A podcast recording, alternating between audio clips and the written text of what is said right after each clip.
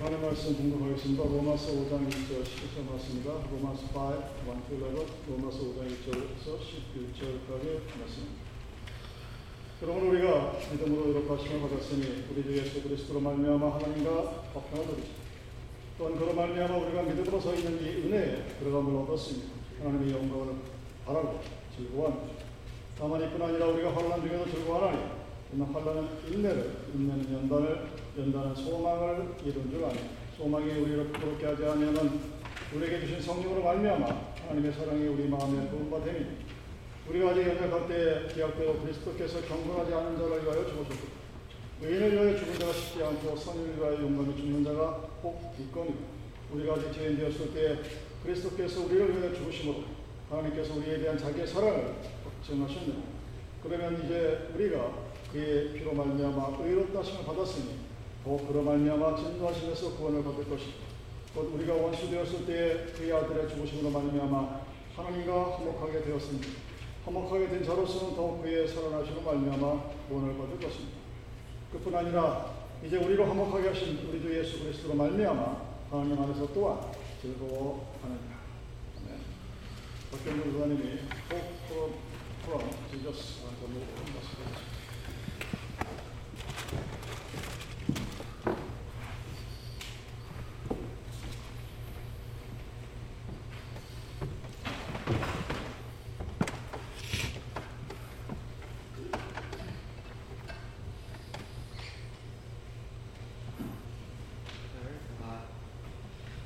your Bibles are still open, I'll read uh, Romans 5, 1 through 11 again, this time in English. So uh, if you closed it or have yet to get there, please get there or conclude. Romans 5, verses 1 through 11. Therefore, since we have been justified through faith, we have peace with God through our Lord Jesus Christ, through whom we have gained access by faith into this grace in which we now stand, and we boast in the hope of the glory of God. Not only so, but we also glory we also glory in our sufferings, because we know that suffering produces perseverance. Perseverance, character, and character, hope. And hope does not put us to shame, because God's love has been poured out into our hearts through the Holy Spirit who has been given to us. You see, at just the right time, when we were still powerless, Christ died for the ungodly.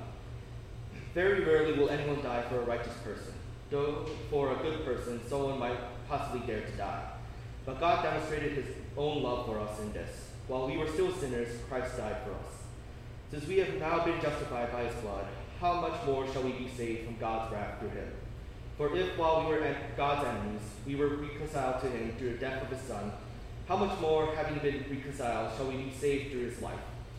Not only is this so, but we also boast in God through our Lord Jesus Christ, through whom we have now received reconciliation. Uh, it's interesting to think about when you consider that America is a country that not only has a diverse group of people, but also uh, it's a place where people can practice whatever religion that they wish. People from all around the country can practice any type that they want and can't be persecuted for it by the government. They may be rejected by their neighbors, or maybe their peers might be confused as to why they would practice religion, but they are still allowed to practice their faith without governmental interference. While this may seem like a good thing when you think about it, it does make it difficult for people to understand why is it important to be a Christian, especially in a place where anyone can prac- practice whatever religion they want. And what is it about Christianity that draws us to it? And again, since we live in America, why are we so intrigued by it? This causes people to be confused by what they should believe or whether there's any real reason to believe in a certain faith. Uh, it's like the Cave of Wonders scene in the movie Aladdin. Uh, when Aladdin goes into the Cave of Wonders, you see that it's filled with various types of riches. Things like gold, gems, and fine silks, if you can see it in some versions. Then you go to the scene with the lamp, which is a bit underwhelming when you compare it to the other treasures. Compared to everything else, the lamp looks ordinary, just another oil lamp that you can find in the marketplace. even though it is on a pedestal with a beam of light shining on it, it doesn't really stand out by itself. I mean, if you place it among the treasures, would you even consider to look at it? And also in the original story from the Tales of a Thousand Nights, uh, it was also described to be like battered and covered in dust, as if it was just like another piece of junk you can find in your attic, for, or has been left in there for some time. Yet, at the same time, when you look at the lamp, you can't help but feel drawn toward it. And since there might be something special about it, you're still curious about it, even though there's all these other stuff. In a way, this is similar to how Christianity is being treated in America. It's something that intrigues people, but at the same time, it is surrounded by other things that seem more enticing to them. While it can be other religions like Mormonism and Jehovah's Witnesses, and even Islam in some cases, it could also be other things like a person's social status, uh, wealth, intelligence, or anything else like that that just simply draws people away from God. Even though there's a part of them that knows that there's something special about Christianity, they're often distracted by other temptations and hopes that the world offers. This then causes them to wonder whether they should be Christians or just simply follow what the world has to offer.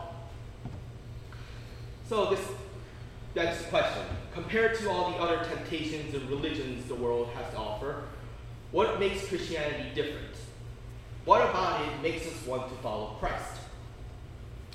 That's a question that people think they know the answer to, but at the same time have a hard time explaining why they know.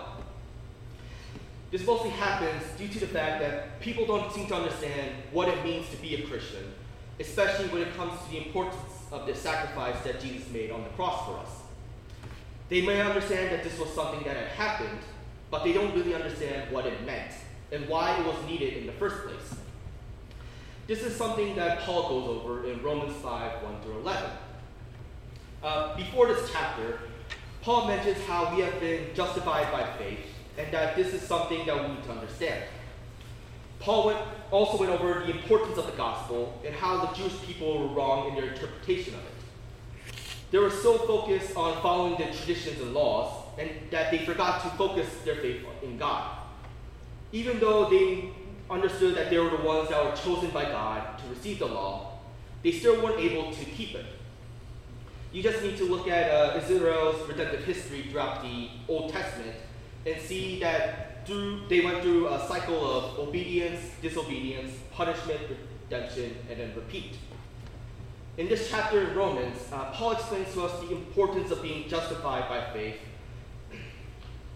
uh, justified through faith by mentioning the rewards we receive and why we're able to receive them. The first thing that Paul mentions, and sometimes it can be the thing that we may miss at first, is that he mentions that we have peace with God through Jesus Christ. While this may seem like a simple statement, it's actually one that is far more important than one would assume. Uh, due to sin entering the world, we were subjected under God's wrath and judgment because of the effect sin had on the world. The special connection that Adam and Eve had with God had been tainted due to their disobedience to Him. It's why the Israelites, throughout the entirety of the Old Testament and up to the part when Jesus comes, that they had to keep on burning, sacrificing burnt offerings throughout as a way to appease God's wrath. Jesus' death on the cross appeased the wrath that we were unable to appease which is why we are now able to receive peace with God instead of his wrath. People have trouble with this statement due to the fact that we're so used to conflict being part of our lives. And it's also why we have a hard time accepting that peace is possible. The closest concept of peace that we are able to perceive is that the conflict will be delayed or forgotten, or maybe we'll just get used to it and just be able to live our lives we have this expectation that something bad will happen in the future and that the peace that we have will eventually be shattered. What they don't realize is that the peace that Jesus brings us is greater than the peace that the world brings, because it is one that is everlasting since it is from God. We can understand it this way due to John 14 27, which says, Peace, peace I leave with you, my peace I give to you. Not as the world gives, do I give to you. let not your hearts be troubled, neither let them be afraid. This then leads us to the next verse, which mentions how Jesus has given us access to grace through faith, and how we are able to rejoice in the hope of the glory of God because of Jesus. The part where it says that the grace in which we stand refers to the fact that Christians are given the blessing of justification due to their faith in God. It means that because of Jesus' death and resurrection, we are able to be seen as guiltless and free from the penalty of sin before God. It helps us further emphasize the fact that we have been freed from the bondage of sin and are now able to truly be the creation that is pleasing to God. The hope of the glory of God refers to the promise that Christians will be glorified and perfected on the last day. This refers to when the kingdom of heaven comes. It marks, which also marks the complete end of sin throughout all of creation, that we will truly become, that will truly be glorified and will be able to truly receive the gifts that, of heaven that God has promised us. Even though these things have been promised to us, that doesn't mean that life will automatically become easy or simple for us. People seem to think it for some reason, which is why the fact that we have peace with God and the promised gifts are something that people have a hard time understanding. They don't understand that even though God's wrath has been appeased and our justification and sanctification have been confirmed through Jesus, there will still be trials and hardships throughout our life. Uh, if you think of it this way, uh, Satan is desperate in his attempts to recapture us in the bondage of sin, which is why he'll especially be tough on those who would wish to follow God, and especially those who are Christians. Yet, when you look at this, the passage doesn't tell you to despair or feel anxious of those trials and sufferings we will face through our life. In fact, it's told we are told to rejoice in our sufferings, since our sufferings produce uh, endurance or perseverance, depending on your version, and also along with character and hope. Our sufferings will help strengthen our faith and help mold us into the people that can truly honor and glorify God. That doesn't mean we should go look for trials or intentionally make our lives difficult, but that we should not let ourselves be overwhelmed by them when they come. It also doesn't mean that people who avoid suffering aren't true believers. It just, just as long as it doesn't cause them to sin against God. Uh, during times of peace, uh, it makes it difficult for us to know what we need to work in our lives. It also makes it easy for our faith to weaken since we think that we don't need to change how we act. This is why the Israelites often struggled with, with this throughout the entire Old Testament. Whenever things got good for them, they ended up forgetting the Lord and ended up not following his commandments. God had to send them trials every time they disobeyed in order for them to remember the Lord and for them to understand that he is the one true God that they should worship. Uh, even the Pharisees during Jesus' earthly ministry exhibited those same behaviors and needed to be told that they shouldn't be living this way. Uh, another way to think about this is how athletes need to train their bodies in order to perform well in their sport. An athlete must go through various forms of exercise in order to strengthen their body in order to do well. Uh, the exercise will be painful in some ways. It will cause him to feel exhausted and sore most of the time, especially in the beginning. Yet at the end, it will help end up helping them become stronger and faster than they were before they began.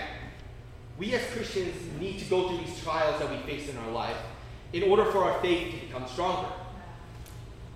The endurance or perseverance that is, message, that is mentioned within the passage refers not to our physical abilities, but to the fact that we're able to increase our trust in God. We were at first unable to do that because we were in sin's grasp. Since Jesus had freed us from that grasp, we're able to increase our trust in God through the trials we face. The character that it produces from going through those trials refers to our tenacity to honor God through our actions. So the more that we're able to trust God, the more that we are willing to honor God through everything that we do. That trust that we have in God helps change us from our sinful state and helps improve our current state and become a new creation before God. It helps us make, make us into people who want to truly honor and worship God through our own works and deeds.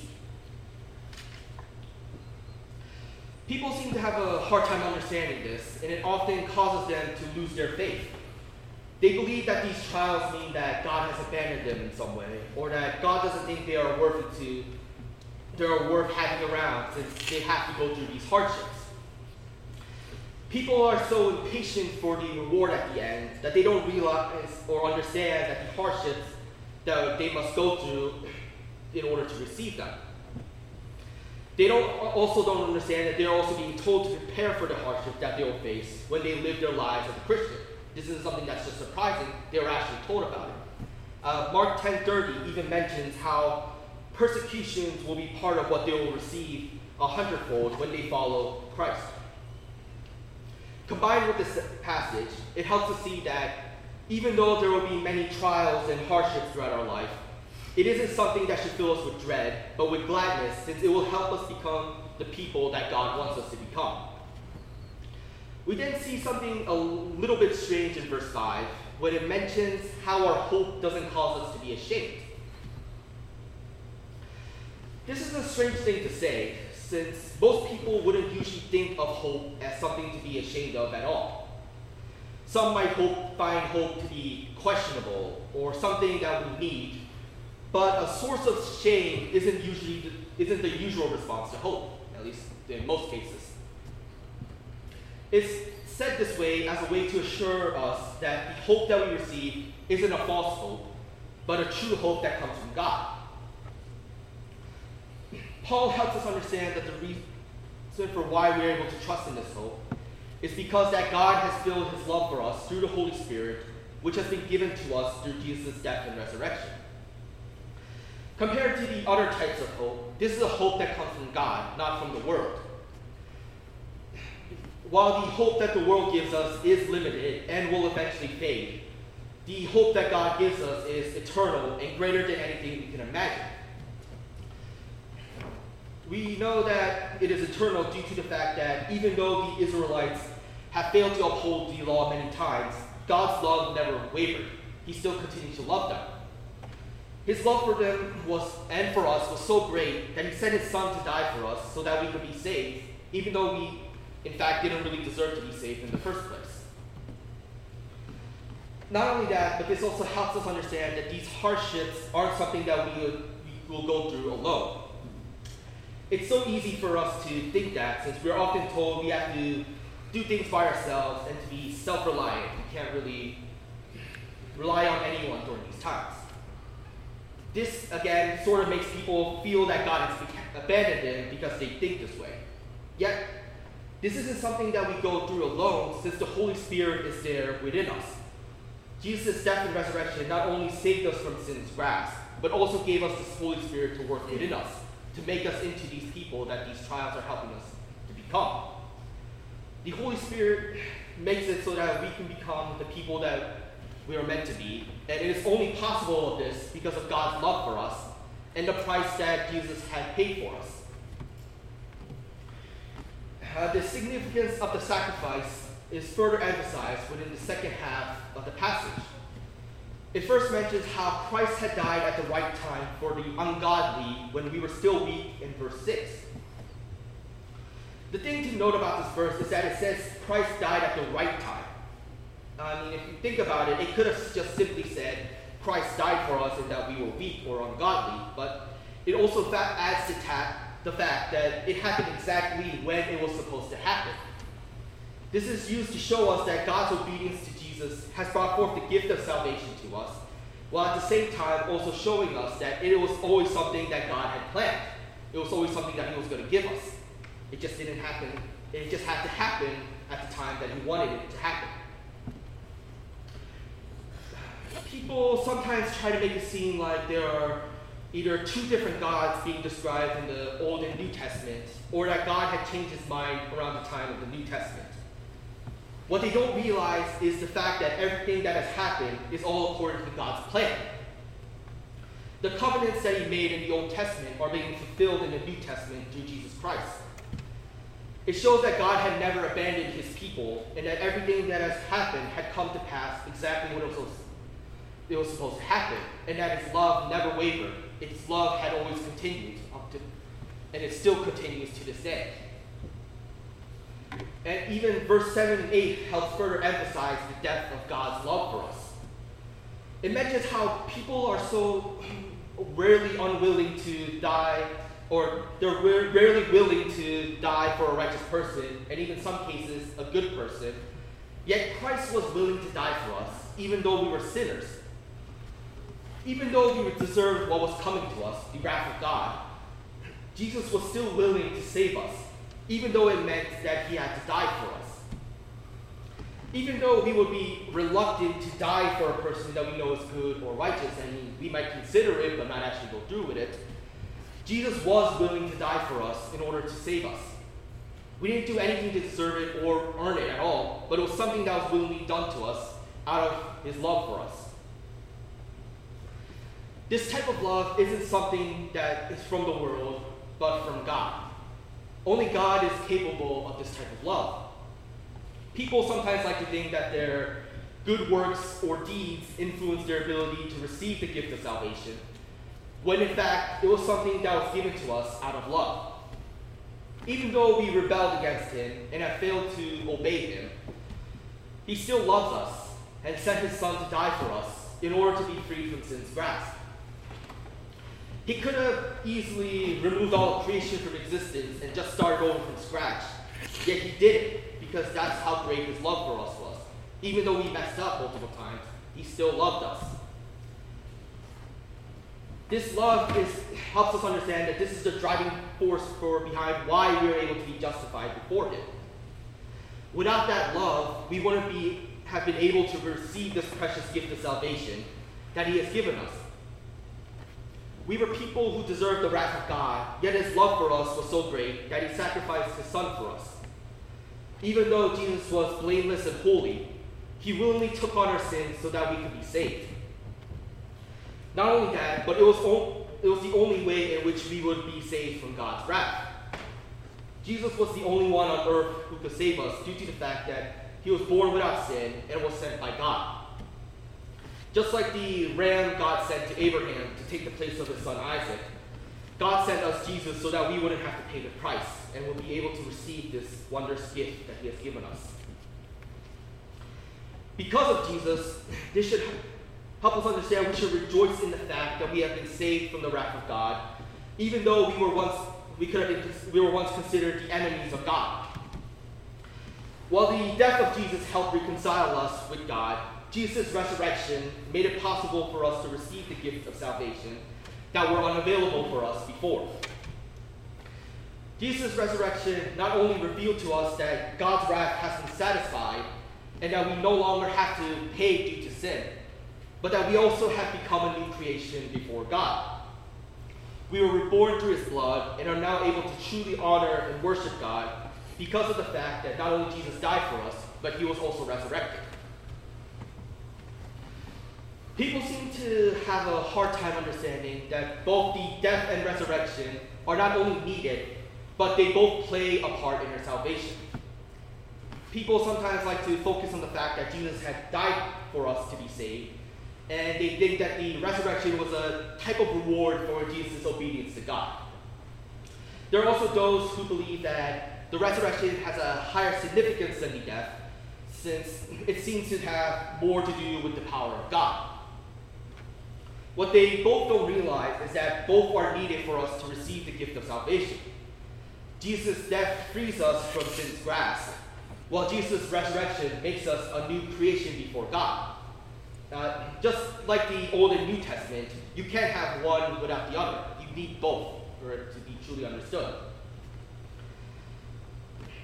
This then leads to Paul's next point, which mentions how, because of Jesus' death and resurrection, we are reconciled with God and are able to rejoice in Him. This is the result of everything that Jesus had done for us and why His death and resurrection is key to our salvation.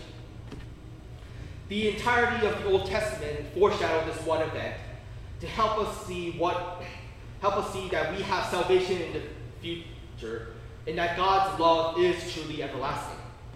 Jesus fulfilled that promise and has made it possible for us to receive this gift of salvation that was promised to us. So, if we understand it this way, why do we often feel like we need to hide the fact that we believe in God or feel reluctant to introduce ourselves as Christians before other people? Jesus' death and resurrection saved us from God's wrath and has made us a new creation that is pure and blameless before God.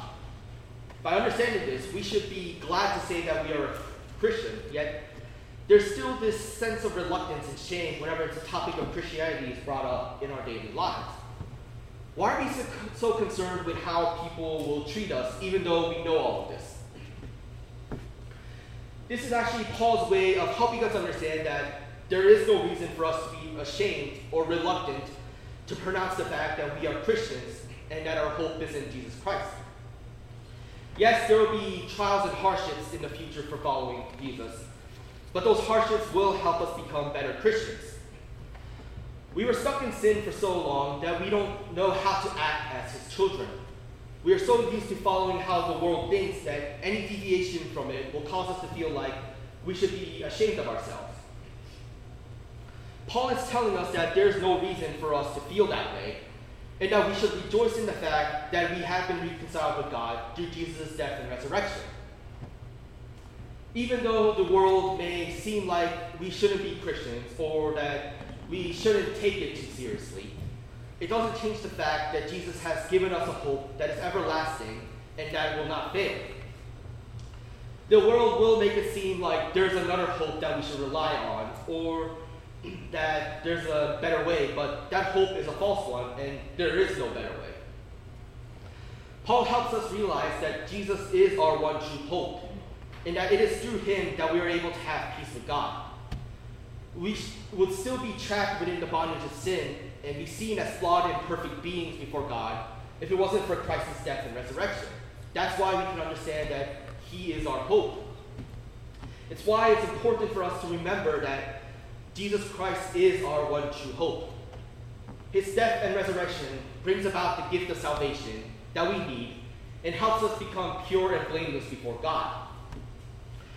We shouldn't feel like we should be ashamed of the fact that Jesus is our hope, nor feel reluctant to admit that we are Christians. It shows us that God's love for us was so great that he was willing to sacrifice his pure and blameless son for us even though we didn't do anything to deserve or earn it. Jesus Christ not only brings us the gift of salvation, but also makes it possible for us to go through the trials and hardships we will face throughout our life. This is something we need to remember as Christians so that we can truly honor and glorify God through our life. And to remember that always He is our hope. Let us pray.